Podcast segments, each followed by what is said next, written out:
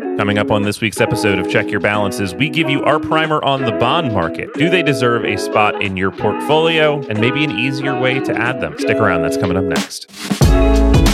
Check Your Balances is a show produced and owned by Craftwork Capital. The views expressed by the hosts and their guests are personal opinions and should not be considered personal financial advice or the opinion of Craftwork Capital. All investments have risk and may lose money. Consult with your financial advisor, tax preparer, or prior to implementing anything discussed, and please do not use this show as the sole basis for financial decisions. Welcome back to the Check Your Balances podcast. My name is Ross Anderson, and I am joined, as always, by my friend and co host, Dan Maseka. Dan, good to see you. Good to see you. And when we closed last week's episode, Ross, you created a challenge of sorts for us. Is that right? I did. I'm curious to hear how you have done on this. Has week one gone well in your decluttering process? This was a very simple challenge, right? We are decluttering. You need to get rid of things in your house, whether that be donating or selling. It should be a simple answer. And I think I do not have a simple answer. I have a, a very complicated answer uh, as to how our decluttering process has gone. Uh, immediately after finishing recording, my wife arrived home with a uh, chair and an ottoman, a rug, and a new lamp. So, so I cha- I challenged you to get things out of your home, and within moments, you had new furniture pieces arriving that you were not expecting. Is what you're telling me? New furniture that we I was both not expecting, nor did we need for any particular reason. So I was in the hole off the bat. Now, I give myself maybe like a C minus for the week because after that, we did get rid of a pretty bulky couch that we didn't need anymore. And then I consolidated some music gear. I, I, I got rid of three pieces and exchanged it for one. Um, so there were no cash transactions involved other than my wife's purchasing of these things. Uh, but I think all in all, our house is less cluttered, just in a very non-linear way. So you you took a much more roundabout approach at this. Uh, I looked around my home and I said, "What's the simplest thing that I think I can sell quickly that I will not need ever again?" And the thing that I latched onto was also music related. Uh, I think I've had this somewhere in my life since seventh grade. I had a Crate combo guitar amp. It was a GX15 amp that I think I've literally had since I, I got my first guitar lesson in seventh grade. And I'm not a guitar player. Like I took a few guitar lessons and basically gave it up for many, many years. I've kind of gotten back into playing. I've ended up with a couple guitars in my home uh, just to fiddle around with. And I bought a pretty decent amp. I bought a Boss uh, Katana amp that uh, I'm using to practice with.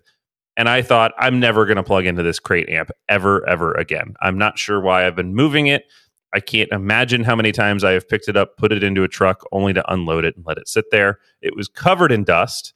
So I got out a cloth, wiped it down, put it on Craigslist, and within a day, I had a crisp $20 bill in my pocket. So I took the simplest interpretation they were selling for more than that on Reverb. I didn't want to deal with shipping it. I didn't want to deal with any sort of nonsense. Our listeners that are currently waiting for coffee mugs that I am slow at sending out can tell you how bad I am at shipping things. So I wanted the simplest, cleanest transaction I could get, and that's what I did. I'm hoping this week looks a lot more like that for me than last week did. I'm, I'm excited to hear uh, what you've got. So I'm ahead on the money board at, at $20. That's not exactly a scorching lead. I think you can easily overcome that. But it sounds like you're way ahead of me in terms of the volume of stuff you got out of the house. Oh, there were a lot of things moving out of this house. So uh, I got rid of two guitars and a old keyboard, and acquired a really awesome new Stratocaster, a pink one that both my daughter and I are in love with. Um, but I definitely want to put something up on the money board for next week.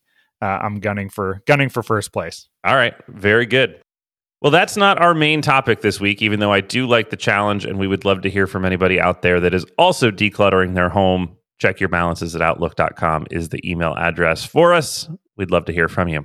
But today we are talking about the bond market, a market that is, in terms of dollar value, much larger than the stock market, but certainly not the sexy thing to talk about.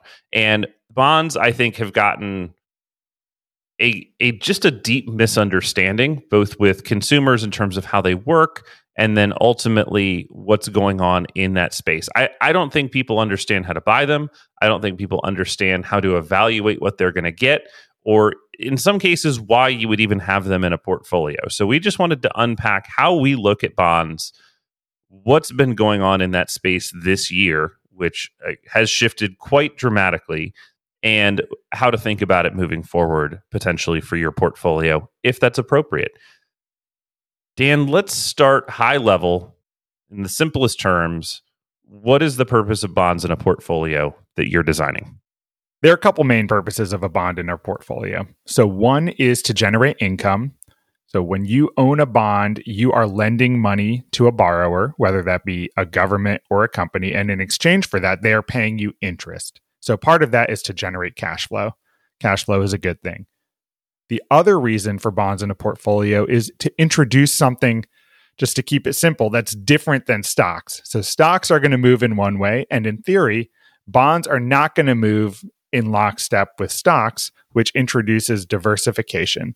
So, you know, if the stock market is going haywire in a bad way, in theory you have this pot of money in bonds that won't necessarily be doing the same thing. Those are really the two main reasons for bonds in a traditionally diversified portfolio. Now we can dive deeper into other specific reasons why you might own a bond, but you know, we'll keep it there to to start. And I don't want to get ahead of ourselves, but the thing about a bond that a stock does not have in most cases, well, stock never has this, but the thing that a bond in most cases will have is a maturity date. And the same way that on your mortgage, when you take out a debt, when you borrow money, you have a fixed payment that goes back. A bond typically doesn't have a fixed payment where you pay a big piece of the principal and a big piece of the interest each month, like you do in a mortgage, right? So, in a normal 30 year mortgage, they're going to slice it up and you're going to make 360 different payments over the life of that loan or if you choose to refinance it or you sell the home, you pay the whole thing off in one lump, right? That's that's how the mortgage works, which gives it some really interesting characteristics. Bonds don't do that. The entire debt is paid back in most cases at the end. I'm going to use a bunch of generalizations because there's there's weird stuff and there's all sorts of different bonds out there, but I'm just going to talk about very vanilla bonds in this way, right? And so think about it this way. It's it's almost like a balloon payment mortgage. So if you borrowed $1000 you pay the interest over the however many year period that you take out that $1000 loan. So you just pay the interest along the way. And on the final day you repay the $1000 that is what maturity works like on a bond. And the reason that that's important is that if you are an investor especially close to retirement, if you are within a year that you need cash flow predictably in the next year, two years, three years, four years, right? In the next short term, where we can say, right now, I would like to make sure that in 2023, in 2024, that I have this cash available. You can do that with the maturity dates on a bond right? We can choose a bond that's going to expire or mature at the end of this year and create that cash flow certainty. That's the important part for me, uh, especially from a tool that we're going to use for for people that are in retirement. Is that cash flow predictability is something that you can't get with almost any other instrument uh, that that is going to give you that big lump sum back on a specific date. But what makes it so hard is a lot of people's experience with bonds is not owning individual bonds where you can sync up that maturity to a cash flow need, but rather, I would say the vast majority of investors are holding bond funds, which are less transparent. If you held a bond fund this year, your experience has probably not been great. You've seen values drop of that bond fund, and are not necessarily seeing the benefits of increased interest rates immediately at least. So it is very different to own a fund than it is to own an individual bond, even though underlying that bond fund, you know, you're getting some of the same economics. It's just less transparent within it.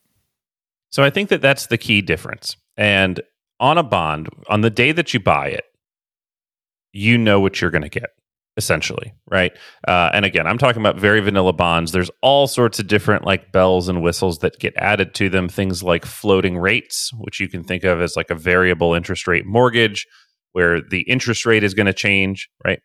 Uh, ignoring that, on the day that you buy a vanilla bond, it's got what's called a yield to maturity or a yield to call or a yield to worst. Let's quickly go through those, right? So, yield to maturity basically means that for the length of time they borrowed the money, if they pay it back over that time period, this is what you're going to get.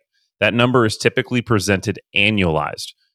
So, when you see like a 4% yield to maturity on a three year long bond, you're going to get 4% per year if you hold that bond between now and the end of its life, right? When it matures, when you get the money back, that's what you're going to get. Though you may have a 4% yield to maturity, that doesn't mean you're going to see a 4% coupon rate on the bond, which can be very confusing for people too. So you might see a 4% yield to maturity with a 2% interest rate on the bond. Why would you see something like that?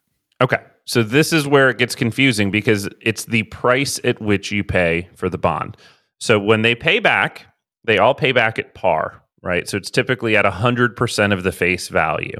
But when you buy the bond, you might be buying it at 98 cents on the dollar or 96 cents on the dollar at the time of purchase. And so even though it's a bond that says I'm paying 2%, if you're buying it for 96 bucks instead of 100, when you get the maturity payment back, you're going to have made the 2% they're paying in interest you're going to get the difference in the price between that 96 and the 100. And those things combined are what lead to that yield to maturity, right? It is both the combination of the coupon payment, so that's the interest payment, as well as the difference in the price change. The other thing that's confusing there is that that 98 or 96 cents on the dollar, the pricing difference between now and the end, between now and when it matures, we have no control over that that may continue to fluctuate and you may go through periods where it looks like you're losing money on the bond, right? Because it is priced down. Maybe you bought it at 98 cents on the dollar and today it's at 95 cents on the dollar, right? So it's gone down in value from when you bought it and it looks like you've lost money. So Dan, how do you talk people through that? So bond prices have an inverse relationship to interest rates. When interest rates go up, as they have been, bond prices go down. Why is that? Well, if the current interest rate for bonds is 5% and my bond is paying 2%, why would somebody pay the par value for my piddly 2% bond? They're going to want a discount on that because they could go to the market and buy a 5% bond just as well and make more money. So my bond has been priced down. Though it has been priced down, as Ross mentioned earlier, if I'm waiting till maturity, I am still expected to receive that same 4% yield to maturity that I was quoted when I bought the bond. So the bond price will fluctuate until the end, but at the end, I have a known payout, unless there's a default, that I should be receiving. So I know the trade off when I buy my bond. And as long as I'm willing to sit on my hands, I'm not worried about what the market's pricing my bond at because I know what I have.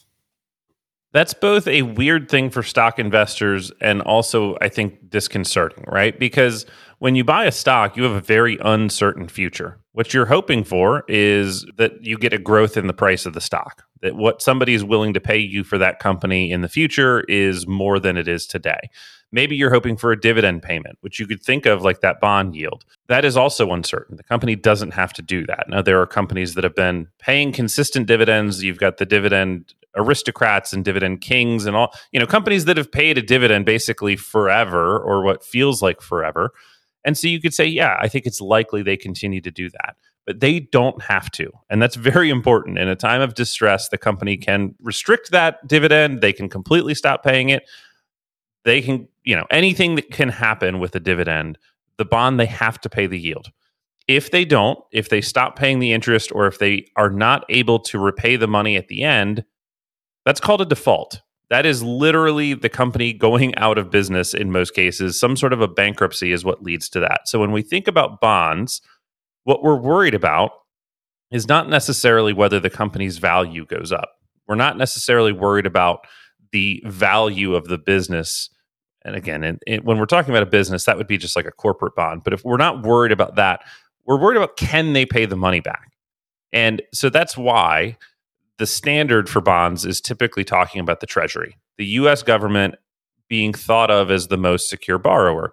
And so right now on a 10 year Treasury, you've got a yield at 4.087. I'm looking at it as it ticks up and down on my screen right now. 4% yield on a treasury on basically risk-free debt. Now that's a 10-year long commitment. So for somebody like you know what how we're talking about it right now. If you need the money in the next couple of years maybe that's not the right tool but that's much higher than we've seen in recent history. And i think that that's why bonds are getting a little bit more attention right now because uh, you now have a, a pretty attractive alternative to stocks if you were thinking, well, all I'm trying to make is like six, seven percent. In a world where you're only getting two on your bonds, it's tough to get there if you if you own a bunch of bonds. When you're making four, five, six percent on your bond portfolio, I think it changes the math a little bit on how you choose to allocate that portfolio today. Uh, that that's really the question: is should they have a bigger place now that you're getting that higher interest rate, that higher yield on the bonds? And if you hope that interest rates are going to fall back to earth and inflation falls back to earth, and you can lock in a 10 year treasury at 4%, that might look very smart down the road. In the same way that people have 30 year mortgages at 2%, you know, you might be getting a really attractive payment from one of the safest securities out there, you know, when the environment around you might be very different. I think back to when I started in the banking world and people came to me with CDs that were maturing that were paying six or seven percent and they were looking for something similar and all I could offer them was half a percent. You know, people are going to be hanging on to things that are going to be very valuable uh, down the road, hopefully. Hopefully, if we see interest rates come back down. Yeah. Now, the thing that happens when these treasury yields uh, go really high is generally that the real rate of return it, it sucks. Um, in the moments, like I'm, I'm looking at the chart, and I'm going to put this in the uh, show notes. I'm going to put a link to this chart. This is the interest rates and inflation being uh, kind of charted against each other, and where you saw the peak of the 10 year Treasury was in 1981, September 30. This this goes back to 58, but in 1981, you were getting 15.84% on a 10 year Treasury yield. That's massive. But even with that, your real return at that point was like nothing. It was negative, right? So so even though you were getting what looks like, I mean, if I could promise you today a 16% return on a bond, I think you'd be pretty excited about it. But because of the inflation at that time, it, eh, the the real return there was still negative. But the thing to remember is that you had a 10 year forward looking window where if you had held that bond to maturity, that's what you were getting and that that's the difference in the environment right so so you know that that bond is maturing in 1991 right so so through that period where inflation came back under control you would have continued to own that bond paying basically 16% annualized right you could have looked very smart down that road correct and so i, I think you know there's there's a lot of of debate right now uh, at least in my mind of what do you think is coming right? Uh, I still believe that stocks are going to be the number one way to grow wealth in the long term. So, so I don't want to this to sound like I'm now a bond guy because bond yields have ticked up to four percent, right? But the long term effects, assuming we do get this under control as, as a nation of owning bonds, I think is pretty attractive because I think it's likely that yields at some point do come back down. If we do end up in recession and they may have to take the interest rates right back down again, that's kind of what the market is pricing in. And and so you've got the yield curve essentially showing you a little bit of a bump right now at like 2 to 3 years out. So if you're looking at the 2024s, 2025s, 2026s, those maturity years are kind of the hot spot in the market at the moment.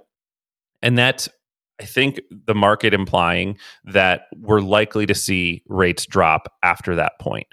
Now, again, the path to get there may be that rates keep going up for the next few months, that then the economy crashes, then we've got a recession, and then they have to back back off of it. And that whole cycle is what's being priced in. That's kind of what the bond market is telling me as I read it. I'm not a, you know, deep dive bond trader, but as I'm looking at the yield curves, that's kind of what it seems to be saying is is expected. Does that change your outlook on a portfolio, Dan? Are you, are you allocating differently today as a result of these new yields? In general, the answer is no. I think what has changed for me is a few years ago, we used to talk with people and they would say, if they're at a stage of life where they're still growing their portfolio, earning an income fairly far from retirement, why would I own any bonds? You know, if, if I have cash needs coming kind of at the midpoint time horizon in my life, why would I put this in bonds? Why would I put this in anything? Shouldn't I just hold cash? And I think the answer at that point for me was holding cash is almost equivalent to putting it anywhere short term because you're not being paid to put it in a short-term bond. So why would you why would you lock it up in a security with unknown outcomes potentially when you could just keep the cash, keep liquid, have more opportunity in front of you? Where now the cost of keeping it in cash is pretty high because you could be getting 4% on CDs or even like some high yield money markets or a two year treasury.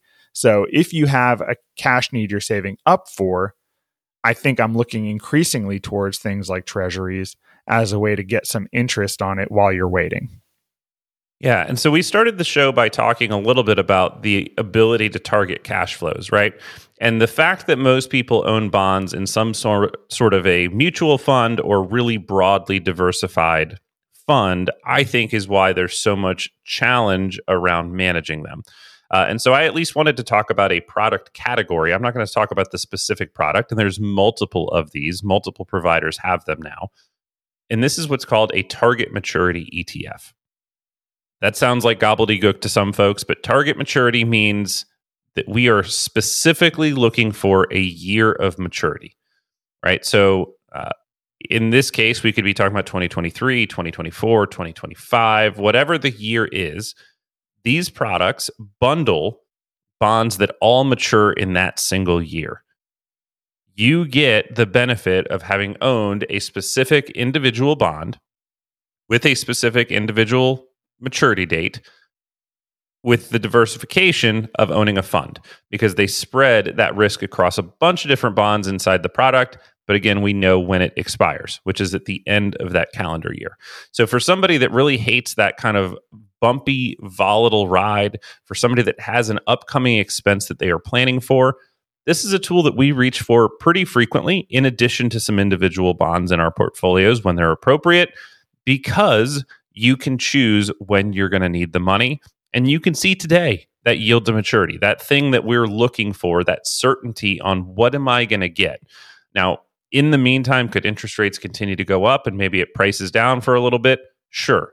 But assuming not default, so the companies don't go out of business, or the municipalities, the countries, the governments that have borrowed the money don't go out of business and, and default on the debt.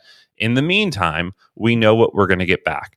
And so if you're in this kind of position where you're watching a bond fund and you're going, ugh, this sucks, I'd encourage you to take a look at target maturity ETFs. I think that's the right term to to Google for it, and you'll find a bunch of different options out there for how to do this. They're really cool because they act and look a lot more like an individual bond, as Ross said, with the diversification of owning many bonds. And at the end of the year, so if you had that 2023 target maturity ETF, it's funny to watch your portfolio because December 31st, you own whatever the ticker symbol is for the ETF. And then January 1st of the next year, that's it's disappeared and it becomes cash in your portfolio because that is what would happen with the bond. They would pay you back your principal or the par value of the bond. And now you have cash to either buy another bond or to do whatever it was that you expected to do. All right. I'm not sure if anybody's still listening at this point, but we appreciate you. I hope that our primer on the bond market and kind of how to think about some of this stuff, or at least how we use it in our practice, is helpful. We still don't believe that bonds are going to be the main driver of portfolio growth.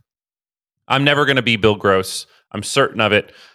That being said, I do think that there is a very useful uh, piece in a, most portfolios for some bond exposure being thoughtful and understanding how they work and kind of what you're looking at we thought would be valuable for for you as our listeners. So thank you so much for tuning in today.